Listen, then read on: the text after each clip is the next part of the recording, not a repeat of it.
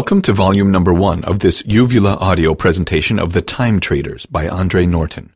I am your narrator, Adam von Bueller.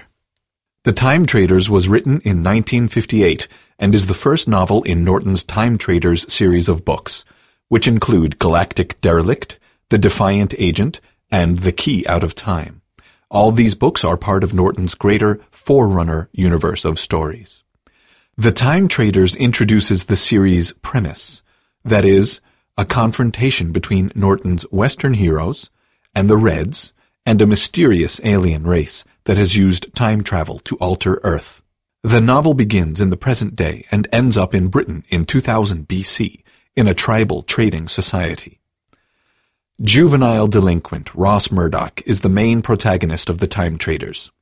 In order to avoid going to prison, he joins a secret government organization whose mission is to thwart the communists and stop them from changing ancient history to their advantage.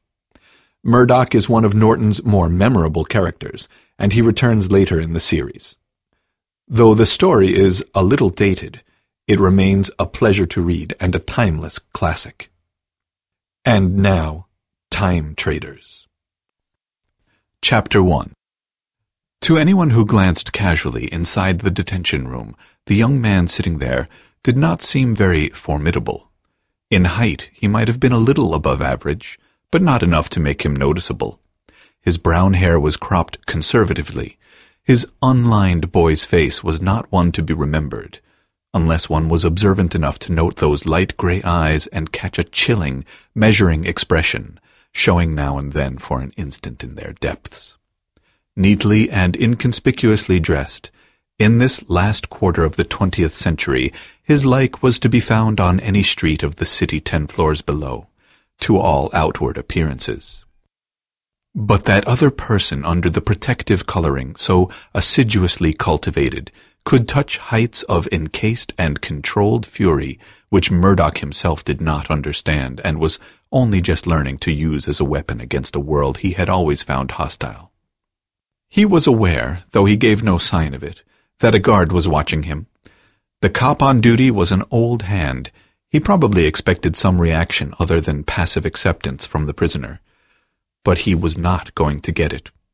The law had Ross sewed up tight this time. Why didn't they get about the business of shipping him off? Why had he had that afternoon session with the skull thumper? Ross had been on the defensive then, and he had not liked it. He had given to the other's questions all the attention his shrewd mind could muster, but a faint, very faint, apprehension still clung to the memory of that meeting. The door of the detention room opened. Ross did not turn his head, but the guard cleared his throat as if their hour of mutual silence had dried his vocal cords.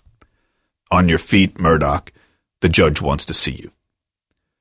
Ross rose smoothly, with every muscle under fluid control.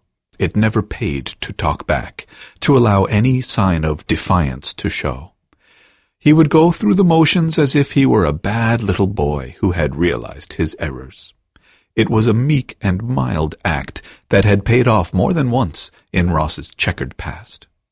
So he faced the man seated behind the desk in the other room with an uncertain, diffident smile, standing with boyish awkwardness, respectfully waiting for the other to speak first. Judge Ord Rawle. It was his rotten luck to pull old Eaglebeak on his case. Well, he would simply have to take it when the old boy dished it out. Not that he had to remain stuck with it later. You have a bad record, young man. Ross allowed his smile to fade. His shoulders slumped, but under concealing lids His eyes showed an instant of cold defiance. Yes, sir, he agreed in a voice carefully cultivated to shake convincingly about the edges. Then suddenly all Ross's pleasure in the skill of his act was wiped away. Judge Rawle was not alone. That blasted skull thumper was sitting there, watching the prisoner with the same keenness he had shown the other day. A very bad record for the few years you have had to make it. Eagle Beak was staring at him too, but without the same look of penetration, luckily for Ross. By rights, you should be turned over to the new Rehabilitation Service. Ross froze inside. That was the treatment, icy rumors of which had spread throughout his particular world. For the second time since he had entered the room, his self-confidence was jarred. Then he clung with a degree of hope to the phrasing of that last sentence. Instead, I have been authorized to offer you a choice, Murdoch. One which I shall state, and on record, I do not in the least approve. Ross's twinge of fear faded. If the judge didn't like it, there must be something in it to the advantage of Ross Murdoch. He'd grab it for sure. There is a government project in need of volunteers. It seems that you have tested out as possible material for this assignment. If you sign for it, the law will consider the time spent on it as part of your sentence. Thus you may aid the country which you have heretofore disgraced. And if I refuse, I go to this rehabilitation. Is that right, sir? I certainly consider you a fit candidate for rehabilitation. Your record he shuffled through the papers on his desk. I choose to volunteer for the project, sir. The judge snorted and pushed all the papers into a folder. He spoke to a man waiting in the shadows. Here, then, is your volunteer, Major. Ross bottled in his relief. He was over the first hump, and since his luck had held so far, he might be about to win all the way. The man Judge Rawle called Major moved into the light. At the first glance, Ross, to his hidden annoyance, found himself uneasy. To face up to Eagle Beak was all part of the game, but somehow he sensed one did not play such games with this man. Thank you, Your Honor. We will be on our way at once. This weather is not very promising. Before he realized what was happening, Ross found himself walking meekly to the door. He considered trying to give the Major the slip when they left the building, losing himself in a storm-darkened city. But they did not take the elevator downstairs. Instead, they climbed two or three flights up the emergency stairs. And to his humiliation, Ross found himself panting and slowing, while the other man, who must have been a good dozen years his senior, showed no signs of discomfort. They came out into the snow on the roof, and the Major flashed a torch skyward, guiding in a dark shadow which touched down before them. A helicopter! For the first time Ross began to doubt the wisdom of his choice. On your way, Murdoch. The voice was impersonal enough, but that very impersonality got under one's skin. Bundled into the machine between the silent major and an equally quiet pilot in uniform, Ross was lifted over the city, whose ways he knew as well as he knew the lines on his own palm. Into the unknown he was already beginning to regard dubiously. The lighted streets and buildings, their outlines softened by the soft wet snow, fell out of sight. Now they could mark the outer highways. Ross refused to ask any questions. He could take this silent treatment. He had taken a lot of tougher things in the past. The patches of light disappeared, and the country opened out. The plane banked. Ross, with all the familiar landmarks of his world gone, could not have said if they were headed north or south. But moments later, not even the thick curtain of snowflakes could blot out the pattern of red lights on the ground, and the helicopter settled down. Come on. For the second time, Ross obeyed. He stood shivering, engulfed in a miniature blizzard. His clothing, protection enough in the city, did little good against the push of the wind. A hand gripped his upper arm, and he was drawn forward to a low building. A door banged, and Ross and his companion came into a region of light and very welcome heat. Sit down, over there. Too bewildered to resent orders, Ross sat. There were other men in the room. One, wearing a queer suit of padded clothing, a bulbous headgear hooked over his arm, was reading a paper. The Major crossed to speak to him, and after they conferred for a moment, the Major beckoned Ross with a crooked finger. Ross trailed the officer into an inner room lined with lockers. From one of the lockers the Major pulled a suit like the pilot's and began to measure it against Ross. All right, he snapped. Climb into this. We haven't all night. Ross climbed into the suit.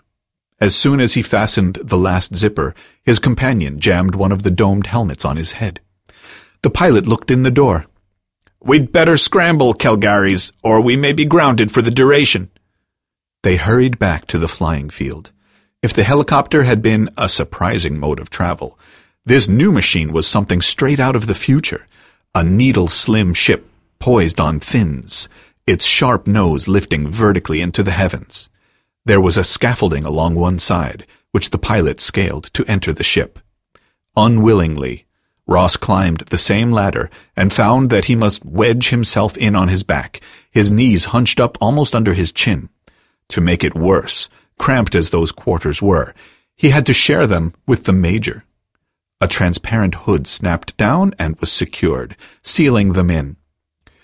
During his short lifetime, Ross had often been afraid, bitterly afraid. He had fought to toughen his mind and body against such fears. But what he experienced now was no ordinary fear. It was panic so strong that it made him feel sick. To be shut in this small place with the knowledge that he had no control over his immediate future brought him face to face with every terror he had ever known, all of them combined into one horrible whole. How long does a nightmare last? A moment? An hour? Ross could not time his. But at last the weight of a giant hand clamped down on his chest, and he fought for breath until the world exploded about him. He came back to consciousness slowly. For a second he thought he was blind. Then he began to sort out one shade of grayish light from another. Finally, Ross became aware that he no longer rested on his back, but was slumped in a seat. The world about him was wrung with a vibration that beat in turn through his body. Ross Murdoch had remained at liberty as long as he had because he was able to analyze a situation quickly. Seldom in the past five years had he been at a loss to deal with any challenging person or action. Now he was aware that he was on the defensive and was being kept there. He stared into the dark and thought hard and furiously. He was convinced that everything that was happening to him this day was designed with only one end in view, to shake his self-confidence and make him pliable. Why? Ross had an enduring belief in his own abilities, and he also possessed a kind of shrewd understanding seldom granted to one so young. He knew that while Murdoch was important to Murdoch, he was none too important in the scheme of things as a whole. He had a record, a record so bad that Rawle might easily have thrown the book at him. But it differed in one important way from that of many of his fellows. Until now he had been able to beat most of the raps. Ross believed this was largely because he had always worked alone and taken pains to plan a job in advance. Why now had Ross Murdoch become so important to someone that they would do all this to shake him? He was a volunteer. For what?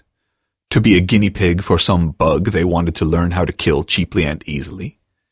They'd been in a big hurry to push him off base. Using the silent treatment, this rushing around in planes, they were really working to keep him groggy. So, all right. He'd give them a groggy boy, all set up for their job, whatever it was.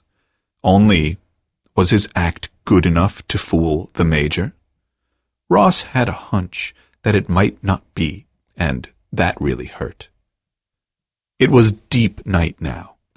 Either they had flown out of the path of the storm or were above it. There were stars shining through the cover of the cockpit, but no moon. Ross's formal education was sketchy, but in his own fashion he had acquired a range of knowledge which would have surprised many of the authorities who had had to deal with him.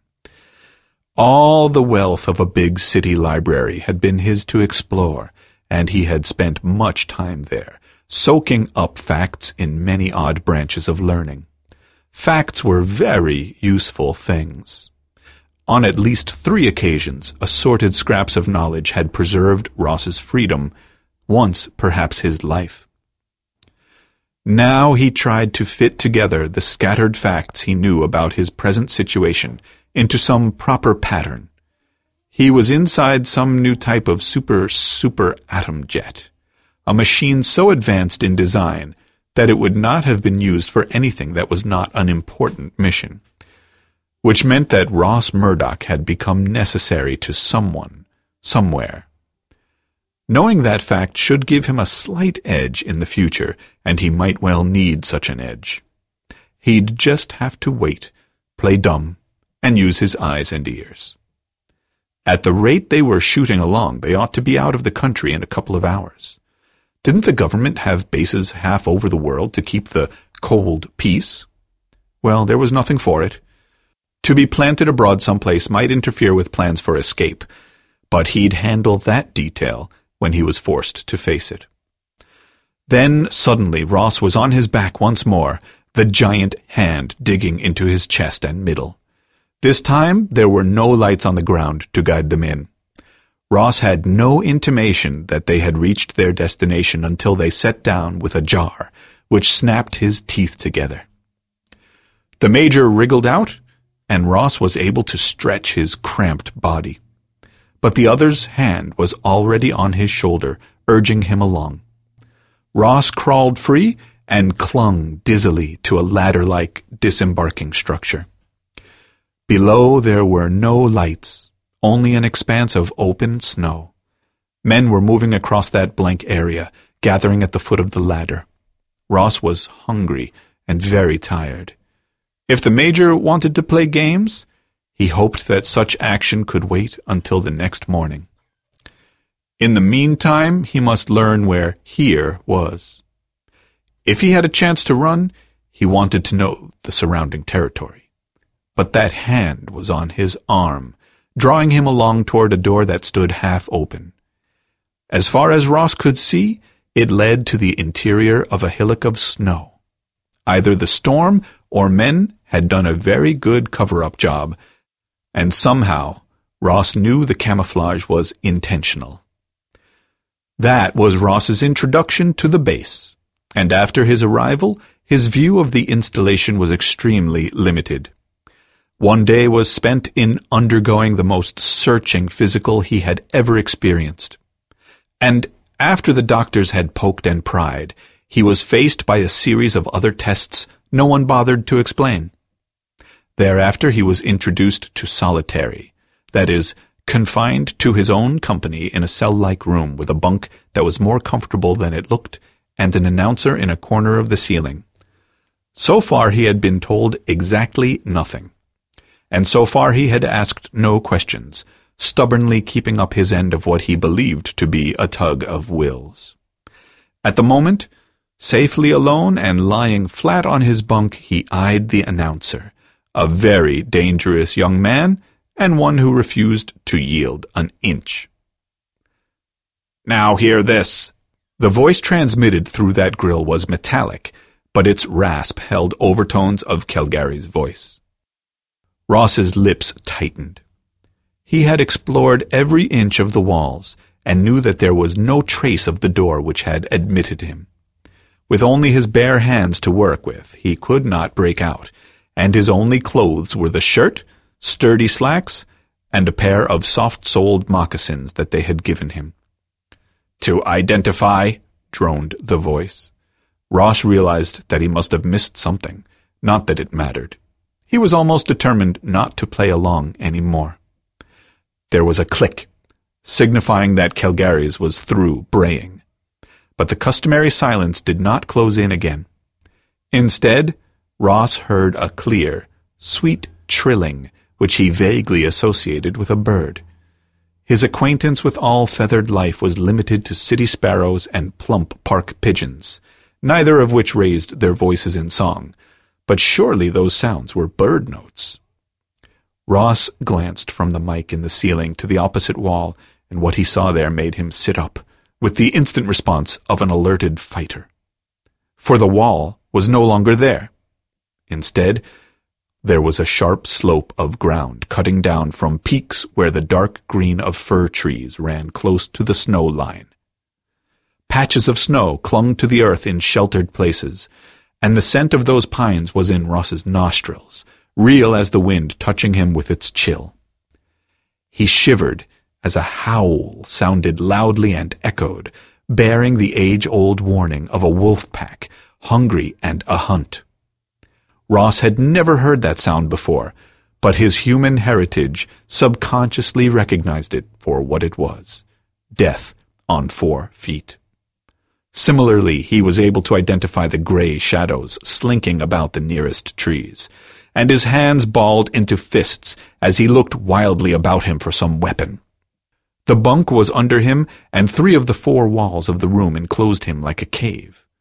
But one of those gray skulkers had raised its head and was looking directly at him, its reddish eyes alight. Ross ripped the top blanket off the bunk with a half-formed idea of snapping it at the animal when it sprang. Stiff-legged, the beast advanced, a guttural growl sounding deep in its throat. To Ross, the animal, larger than any dog he had ever seen, and twice as vicious, was a monster. He had the blanket ready before he realized that the wolf was not watching him after all, and that its attention was focused on a point out of his line of vision. The wolf's muzzle wrinkled in a snarl, revealing long yellow-white teeth. There was a singing twang, and the animal leaped into the air, fell back, and rolled on the ground, biting despairingly at a shaft protruding from just behind its ribs. It howled again, and blood broke from its mouth. Ross was beyond surprised now. He pulled himself together and got up to walk steadily toward the dying wolf, and he wasn't in the least amazed when his outstretched hands flattened against an unseen barrier. Slowly, he swept his hands right and left, sure that he was touching the wall of his cell. Yet his eyes told him he was on a mountainside, and every sight, sound, and smell was making it real to him. Puzzled, he thought a moment, and then, finding an explanation that satisfied him, he nodded once and went back to sit at ease on his bunk. This must be some superior form of TV that included odors, the illusion of wind, and other fancy touches to make it more vivid. The total effect was so convincing that Ross had to keep reminding himself that it was all just a picture. The wolf was dead. Its packmates had fled into the brush, but since the picture remained, Ross decided that the show was not yet over. He could still hear a click of sound, and he waited for the next bit of action. But the reason for his viewing it still eluded him. A man came into view, crossing before Ross. He stooped to examine the dead wolf, catching it by the tail and hoisting its hindquarters off the ground. Comparing the beast's size with the hunter's, Ross saw that he had not been wrong in his estimation of the animal's unusually large dimensions. The man shouted over his shoulder, his words distinct enough, but unintelligible to Ross. The stranger was oddly dressed, too lightly dressed if one judged the climate by the frequent snow patches and the biting cold. A strip of coarse cloth, extending from his armpit to about four inches above the knee, was wound about his body and pulled in at the waist by a belt. The belt, far more ornate than the cumbersome wrapping, was made of many small chains linking metal plates and supported a long dagger which hung straight in front. The man also wore a round blue cloak, now swept back on his shoulders to free his bare arms, which was fastened by a large pin under his chin. His footgear, which extended above his calves, was made of animal hide, still bearing patches of shaggy hair. His face was beardless, though a shadowy line along his chin suggested that he had not shaved that particular day. A fur cap concealed most of his dark brown hair. Was he an Indian? No, for although his skin was tanned, it was as fair as Ross's under that weathering, and his clothing did not resemble any Indian apparel Ross had ever seen. Yet, in spite of his primitive trappings, the man had such an aura of authority, of self-confidence, and competence that it was clear he was top dog in his own section of the world. Soon another man, dressed much like the first, but with a rust-brown cloak, came along, pulling behind him two very reluctant donkeys, whose eyes rolled fearfully at sight of the dead wolf. Both animals wore packs lashed on their backs by ropes of twisted hide. Then another man came along with another brace of donkeys. Finally, a fourth man, wearing skins for covering and with a mat of beard on his cheeks and chin, appeared.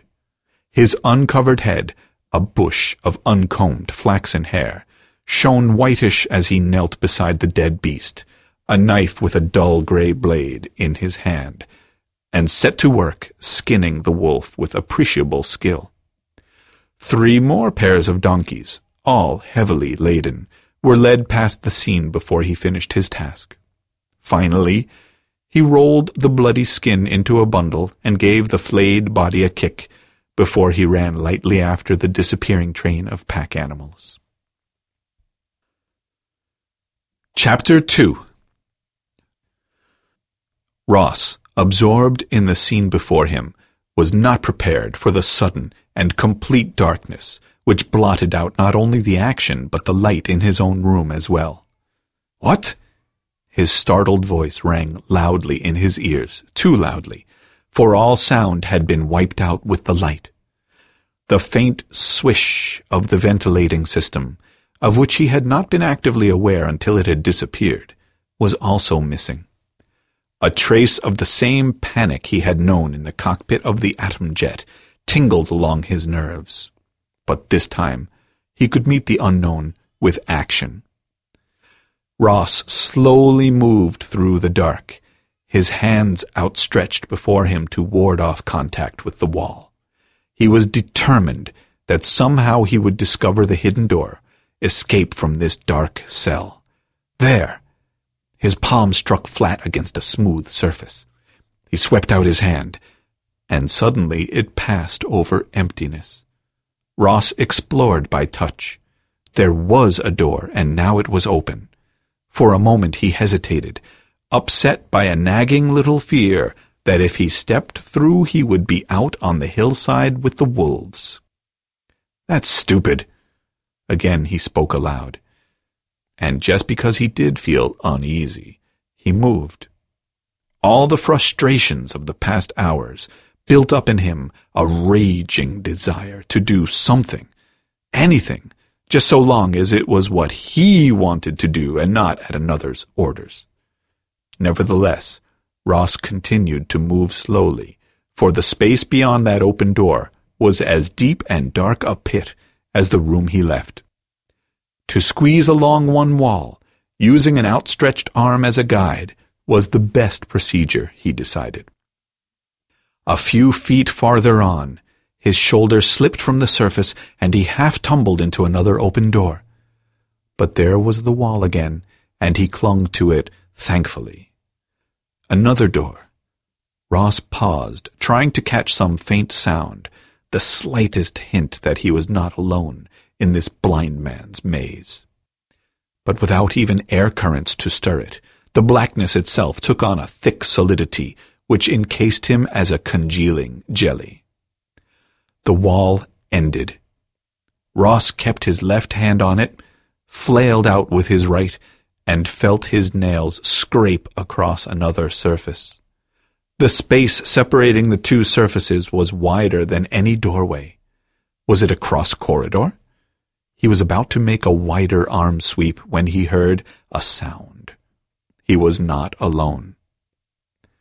Ross went back to the wall, flattening himself against it, trying to control the volume of his own breathing in order to catch the slightest whisper of the other noise.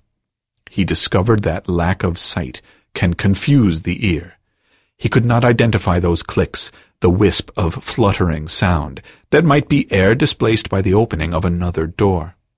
Finally, he detected something moving at floor level. Someone or something must be creeping, not walking, toward him. Ross pushed back around the corner. It never occurred to him to challenge that crawler. There was an element of danger in this strange encounter in the dark.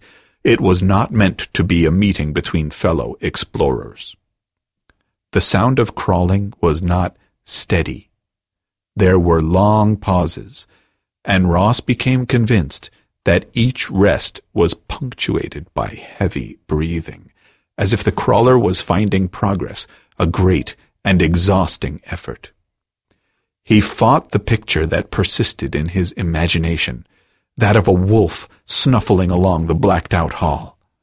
Caution suggested a quick retreat, but Ross's urge to rebellion held him where he was, crouching, straining to see what crept toward him. Suddenly there was a blinding flare of light, and Ross's hands went to cover his dazzled eyes, and he heard a despairing, choked exclamation from near to floor level. The same steady light that normally filled hall and room was bright again. Ross found himself standing at the juncture of two corridors. Momentarily, he was absurdly pleased that he had deduced that correctly. And the crawler? A man. At least the figure was a two-legged, two-armed body, reasonably human in outline, was lying several yards away. But the body was so wrapped in bandages, and the head so totally muffled, that it lacked all identity. For that reason, it was the more startling. One of the mittened hands moved slightly, raising the body from the ground so it could squirm forward an inch or so. Before Ross could move, a man came running into the corridor from the far end. Murdoch recognized Major Kelgarries. He wet his lips as the Major went down on his knees beside the creature on the floor. Hardy! That voice, which carried the snap of command whenever it was addressed to Ross, was now warmly human. Hardy, man! The Major's hands were on the bandaged body, lifting it, easing the head and shoulders back against his arm. It's all right, Hardy. You're back. Safe. This is the base, Hardy. He spoke slowly and soothingly, with the steadiness one would use to comfort a frightened child. Those mittened paws, which had beat feebly into the air, fell onto the bandage-wreathed chest. Back. Safe. The voice from behind the face mask was a rusty croak. Back. Safe, the Major assured him.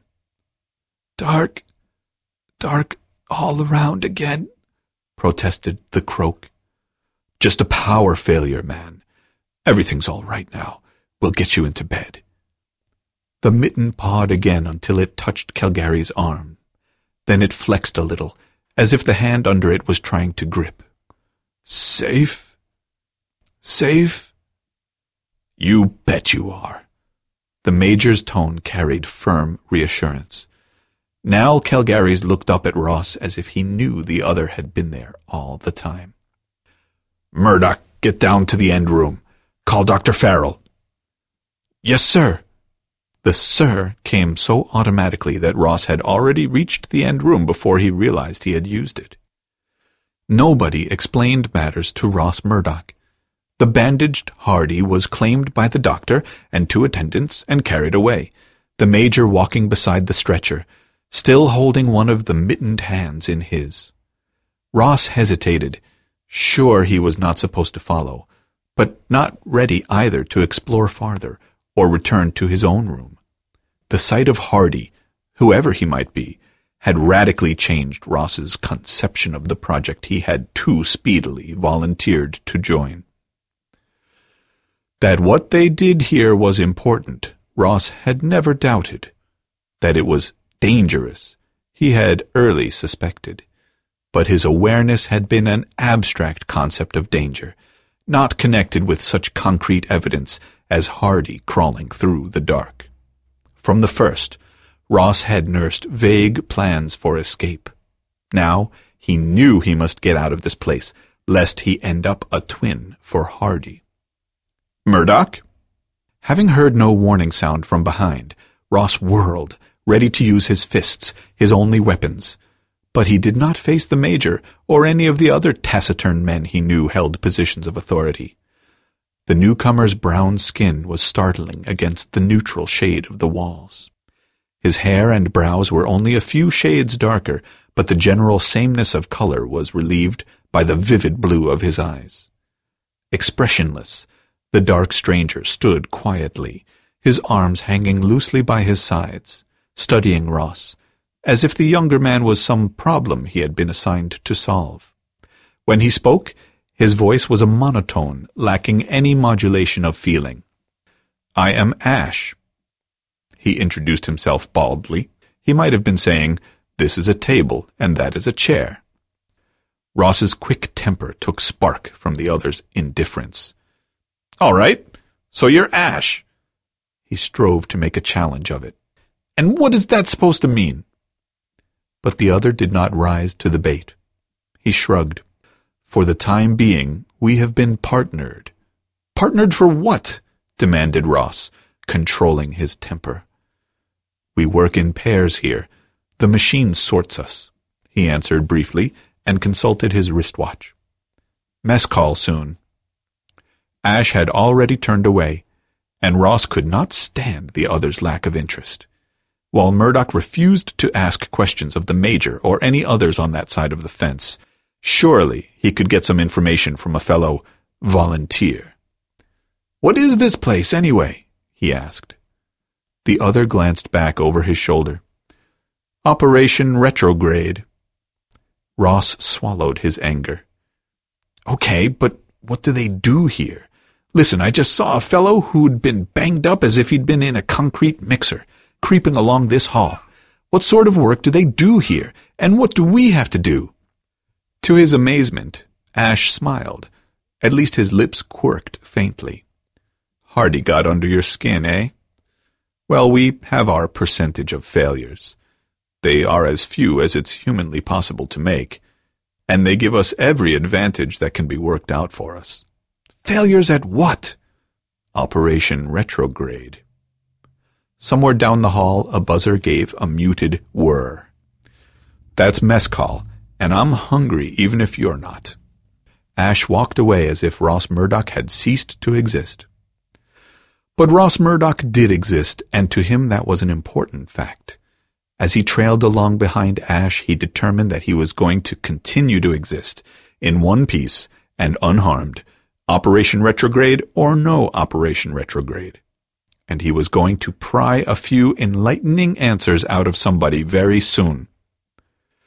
To his surprise, he found Ashe waiting for him at the door of a room from which came the sound of voices and a subdued clatter of trays and tableware. Not many in tonight, Ashe commented in a take-it-or-leave-it tone. It's been a busy week. The room was rather sparsely occupied. Five tables were empty, while the men gathered at the remaining two. Ross counted ten men, either already eating or coming back from a serving hatch with well-filled trays. All of them were dressed in slacks, shirt, and moccasins like himself. The outfit seemed to be a sort of undress uniform, and six of them were ordinary in physical appearance. The other four differed so radically that Ross could barely conceal his amazement. Since their fellows accepted them without comment, Ross silently stole glances at them as he waited behind Ashe for a tray. One pair were clearly Oriental. They were small, lean men with thin brackets of long black mustache on either side of their mobile mouths. Yet he had caught a word or two of their conversation, and they spoke his own language with the facility of the native born. In addition to the mustaches, each wore a blue tattoo mark on the forehead, and others of the same design on the backs of their agile hands. The second duo were even more fantastic. The color of their flaxen hair was normal, but they wore it in braids long enough to swing across their powerful shoulders, a fashion unlike any Ross had ever seen. Yet any suggestion of effeminacy certainly did not survive beyond the first glance at their ruggedly masculine features. Gordon! One of the braided giants swung halfway around from the table to halt Ashe as he came down the aisle with his tray. When did you get back? And where is Sanford? One of the Orientals laid down the spoon with which he had been vigorously stirring his coffee and asked with real concern, Another loss? Ashe shook his head. Just reassignment. Sandy's holding down Outpost Gog and doing well.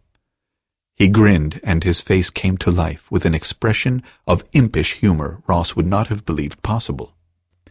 He'll end up with a million or two if he doesn't watch out. He takes to trade as if he were born with a beaker in his fist. The Oriental laughed and then glanced at Ross. Your new partner, Ashe? Some of the animation disappeared from Ashe's brown face. He was non-committal again. Temporary assignment. This is Murdoch. The introduction was flat enough to daunt Ross. Hodaki, Feng, he indicated the two Easterners with a nod as he put down his tray. Jansen, Van Wyck. That accounted for the blondes. Ashe! A man arose at the other table and came to stand beside theirs. Thin, with a dark, narrow face and restless eyes, he was much younger than the others, younger and not so well controlled.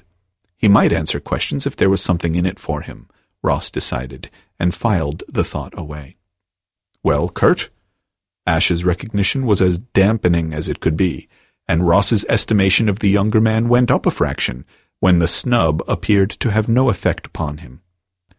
Did you hear about Hardy? Feng looked as if he were about to speak, and Van Wyck frowned. Ashe made a deliberate process of chewing and swallowing before he replied.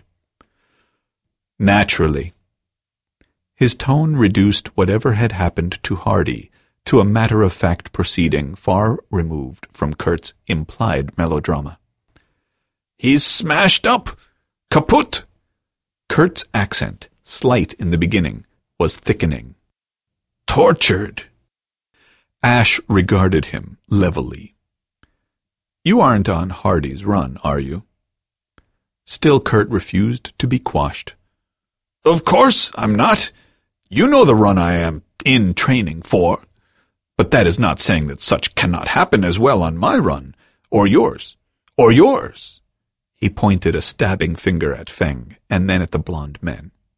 You can fall out of bed and break your neck, too, if your number comes up that way, observed Jansen. Go cry on Millard's shoulder if it hurts you that much. You were told the score at your briefing. You know why you were picked. Ross caught a faint glance aimed at him by Ashe. He was still totally in the dark, but he would not try to pry any information from this crowd. Maybe part of their training was this hush-hush business. He would wait and see until he could get Kurt aside and do a little pumping. Meanwhile, he ate stolidly and tried to cover up his interest in the conversation. Then you are going to keep on saying yes, sir, no, sir, to every order here? Hodaki slammed his tattooed hand on the table. Why this foolishness, Kurt? You well know how and why we are picked for runs. Hardy had the deck stacked against him through no fault of the project. That has happened before, it will happen again. Which is what I have been saying. Do you wish it to happen to you? Pretty games those tribesmen on your run play with their prisoners, do they not? Oh, shut up! Jansen got to his feet.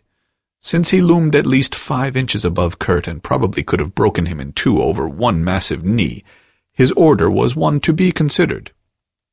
If you have any complaints, go make them to Millard. And, little man, he poked a massive forefinger into Kurt's chest. Wait until you make that first run of yours before you sound off so loudly. No one is sent out without every ounce of preparation he can take, but we can't set up luck in advance, and Hardy was unlucky. That's that. We got him back, and that was lucky for him. He'd be the first to tell you so. He stretched. I'm for a game. Ashe? Hodaki? Always so energetic, murmured Ashe, but he nodded, as did the small Oriental. Feng smiled at Ross. Always these three try to beat each other, and so far all the contests are draws. But we hope. Yes, we have hopes. So Ross had no chance to speak to Kurt. Instead, he was drawn into the knot of men who, having finished their meal, entered a small arena with a half circle of spectator seats at one side and a space for contestants at the other. What followed absorbed Ross as completely as the earlier scene of the wolf killing. This, too, was a fight, but not a physical struggle. All three contenders were not only unlike in body, but as Ross speedily came to understand, they were also unlike in their mental approach to any problem. They seated themselves cross-legged at the three points of a triangle. Then Ashe looked from the tall blonde to the small Oriental. Territory? he asked crisply. Inland plains. That came almost in chorus, and each man, looking at his opponent, began to laugh. Ashe himself chuckled. Trying to be smart tonight, boys? he inquired. All right, plains it is. He brought his hand down on the floor before him, and to Ross's astonishment, the area around the players darkened and the floor became a stretch of miniature countryside. Grassy plains rippled under the wind of a fair day. Red. Blue. Yellow. The choices came quickly from the dusk masking the players. And upon those orders points of the designated color came into being as small lights. Red. Caravan! Ross recognized Jansen's boom. Blue! Raiders! Hodaki's choice was only an instant behind. Yellow, unknown factor. Ross was sure that sigh came from Jansen. Is the unknown factor a natural phenomenon? No, tribe on the march. Ah! Hodaki was considering that. Ross could picture his shrug. The game began. Ross had heard of chess, of war games played with miniature armies or ships, of games on paper which demand from the players a quick wit and a trained memory. This game, however, was all those combined, and more. As his imagination came to life, the moving points of light were transformed into the raiders, the merchant's caravan, the tribe on the march. There was ingenious deployment. A battle. A retreat. A small victory here, to be followed by a bigger defeat there. The game might have gone on for hours. The men about him muttered, taking sides and arguing heatedly in voices low enough not to drown out the moves called by the players. Ross was thrilled when the red traders avoided a very cleverly laid ambush, and indignant when the tribe was forced to withdraw or the caravan lost points. It was the most fascinating game he had ever seen, and he realized that the three men ordering those moves were all masters of strategy. Their respective skills checkmated each other so equally that an outright win was far away. Then Jansen laughed, and the red line of the caravan gathered in a tight knot. Camped at a spring, he announced, but with plenty of sentries out. Red sparks showed briefly beyond that center core. And they'll have to stay there for all of me. We could keep this up till doomsday and nobody would crack. No, Hodaki contradicted him. Some day one of you will make a little mistake, and then... And then whatever bully boys you're running will clobber us? asked Jansen. That'll be the day. Anyway, truce for now. Granted. The lights of the arena went on and the plains vanished into a dark tiled floor. Any time you want to return engagement, it'll be fine with me, said Ashe, getting up. Jansen grinned. Put that off for a month or so, Gordon. We push into time tomorrow. Take care of yourselves, you two. I don't want to have to break in another set of players when I come back. Ross, finding it difficult to shake off the illusion which had held him entranced, felt a slight touch on his shoulder and glanced up. Kurt stood behind him, apparently intent upon Jansen and Hodaki as they argued over some point of the game. See you tonight. The boy's lips hardly moved, a trick Ross knew from his own past. Yes, he would see Kurt tonight, or whenever he could. He was going to learn what it was this odd company seemed determined to keep as their own private secret.